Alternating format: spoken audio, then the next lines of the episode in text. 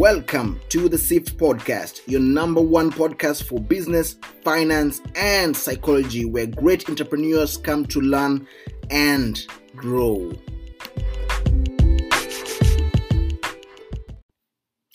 Hey guys, and welcome to episode 44 on the SIFT Podcast. And for today's podcast episode, we're going to talk about the minimum viable customer. And the minimum viable customer comes from the word minimum viable product and uh, we've done and we've studied and we've talked a lot about the lean canvas, the business model canvas, and on how a startup really should map itself out, prepare itself for market, be ready for market, the steps in which to take. And we also talked about, I think it was on episode 12 on the SIFT podcast, that uh, startups should look into finding their own unique, uh, scalable, and repeatable business model and not ape that of already existing companies because nine times out of ten it doesn't really work.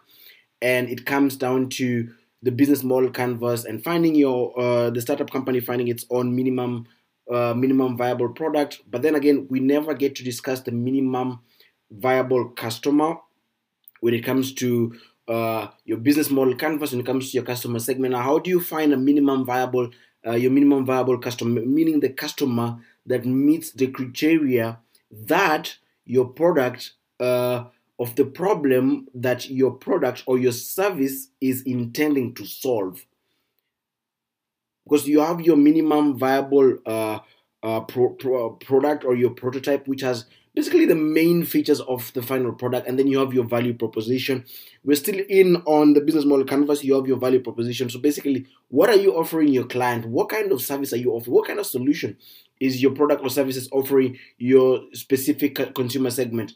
Now then again how now do you find your accurate your precise consumer segment? Now it comes down to you defining what a minimum viable uh, customer to your to your startup, to your organization, to your product, to your service is. And we start off first and foremost by looking at your company's value proposition. What is it that you intend on offering? What is it you intend on solving for your specific consumer? Now, once we've seen or we've already defined the value proposition of your product or your service, we now deep we now deep down into the main features of your product. You basically your minimum uh, viable product, the main features, what is necessary to solve this certain product and these, these certain problems in the society for your specific consumer segment. Now, when defining your minimum viable uh, customer, you want to look at a certain group of people. Let's say, for example, you're in the beauty in the beauty industry, meaning you're, for example, offering or you're selling makeup that is uh, suitable for women. Uh, let's say between the ages of uh, 18 i believe to be appropriate to start wearing makeup. Let's say 18 to uh, maybe around 60 but then that's a very wide category to place uh, your consumer segment in because women between 18 and 60 it meets like it's it meets all kind of consumers who you know it doesn't have a filter system whereby you can be able to filter who actually belongs to your who actually is your real consumer, who's actually your real client, and who's not. But then again, let's say for example, uh, your makeup, your beauty products, your makeup, for example, is mostly you intend to let's say you found out that women have a problem when it comes to going to networking events or let's say when it comes to their career or their profession finding let's say makeup that's a bit subtle that's not that shining that's not that you know it's a bit professional it's not too much it's not too little. So maybe you're offering a, maybe a certain a, a certain uh, a certain type of solution in that area. Now this is very hypothetical. I'm saying something that's very hypothetical. And um, let's say for example uh, it costs you uh, a bit more, a, a bit much more than the average makeup to produce this kind of products. Now, primarily, what will happen is you'll be targeting, for example, clients that are of a certain net worth or are maybe have some form of stable income when it comes to their jobs. So maybe you're looking at women from, let's say, between 27, uh, 27 years old and 60 now because that's now the working force where a lot of people, you know, are out of campus and uh, in in the in the job industry and not yet in uh, in pension. So maybe that's one thing you want to look at. So you're now you're you're you you you're subcategorizing because at first and foremost you had women as your as your as your targeted audience as your targeted consumer, and then now subdividing that into not only women from 18 to 60, but women in the workforce between 27 and now 60. And then again, subdividing that to what kind of maybe uh, women are you looking at into? Maybe you're looking at maybe women who are have a usually busy schedule, and you're looking also to offer maybe a month a monthly delivery when it comes to when it comes to their uh, makeup. Maybe you want to deliver to them a, a month in month out. So maybe you're looking at women in a certain uh, in a certain in, in, in, in a very certain uh, category who are maybe very busy with their profession, with their job, with their career. So where do you get them first and foremost? Now this also def- determines the kind of platforms that you also carry out your your your marketing, because maybe such such women you might not really find them on uh, Snapchat or TikTok or maybe Instagram, and maybe you might find them on LinkedIn. You know, you know, it defines where you do your marketing from. How do you get to them? And also, it once you've been able to define your minimum viable customer, it also helps you filter out. You know, when you're carrying out your marketing, that you carry out a bit more targeted uh, marketing, because marketing is it's never that really effective. It's if it's very general and very broad. You want to have your marketing a bit more targeted, specific, going to a specific a specific customer segment that you believe is your customer segment, and just not generally a customer seg uh, a customer segment that is quite broad. You want it to be targeted in a way that it uh, resonates with the with the consumer or with the targeted audience that you know they're they're able to click on your advertisement and head onto your website and pretty much convert and not really uh, go to waste. Now, the importance of also uh, defining your minimum viable uh, customer is the kind of feedback you're getting. Think of it if you're in a start, if you're working in a startup company and you're working with a you're working with a prototype and you want to get as much feedback as possible to the kind of product that you're creating, of whether it's solving uh, the specific problem that you know your, your, your targeted audience has, or whether it has the all the right features that you know the targeted audience might want to see in the final product. Now think of it if you're carrying out, for example, an alpha or a beta or, or, or a beta test, pretty much allowing uh, some of your consumers to or your pro- pro- prospective consumers to test, test out your product. Now, if you're not really, if you haven't really defined your minimum viable consumer, now think about it. You're going through a broad. Now it means you're going through a broad range of uh, of people testing out your product and giving out different feedbacks that might not actually well resonate with the kind of target audience that you want. Because this type A, uh, this type A kind of uh, person wants to see certain features.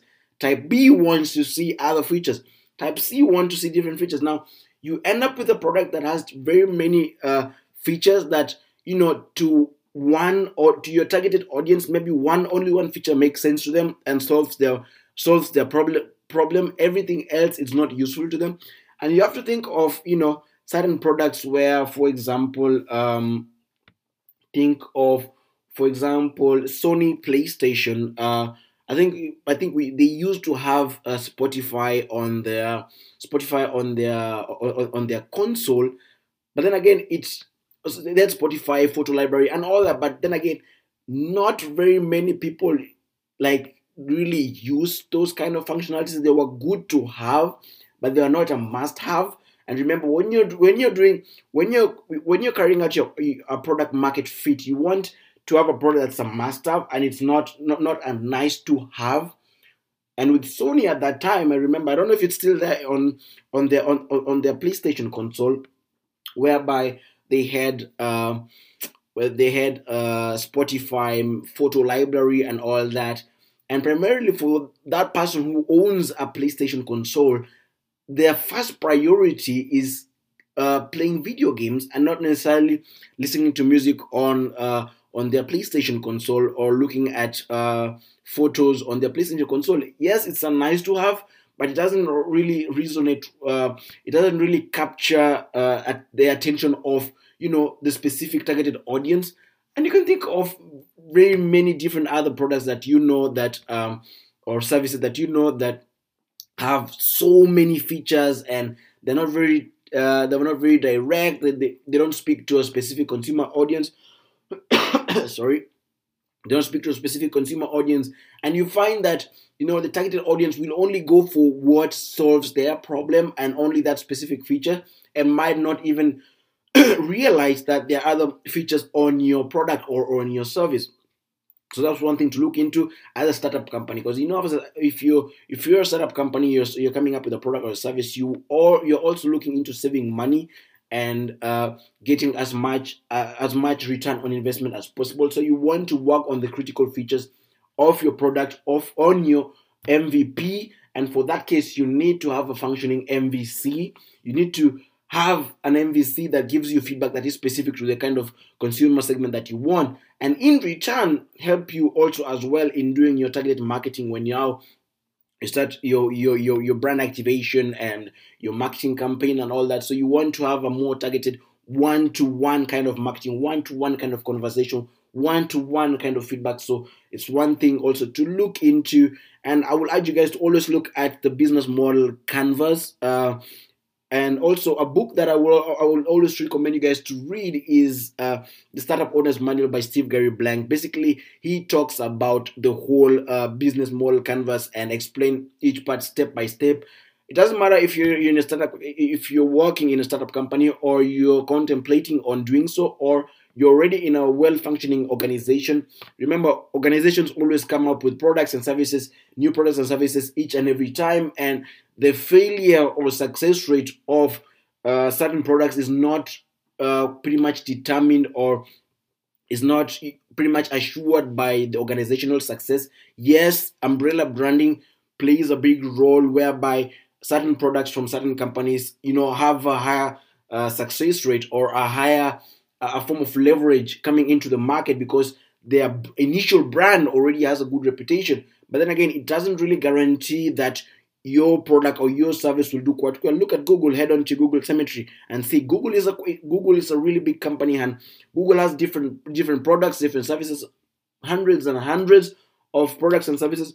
But then again, look at some of uh, the products and services that really did poorly, despite Google being this huge uh, this huge conglomerate. So, so it's something to look into, guys. If you have any questions, make sure to reach out. Send me an email to augustine and make sure to follow me on Instagram at Kiama underscore junior and at Sift Group X on uh, uh, Instagram, Facebook, and um, and Twitter as well. So uh, make sure to leave a review. See you guys on the next podcast episode. Make sure to like and subscribe to our podcast and also share it on your social platforms. Remember, guys, it's process over outcome.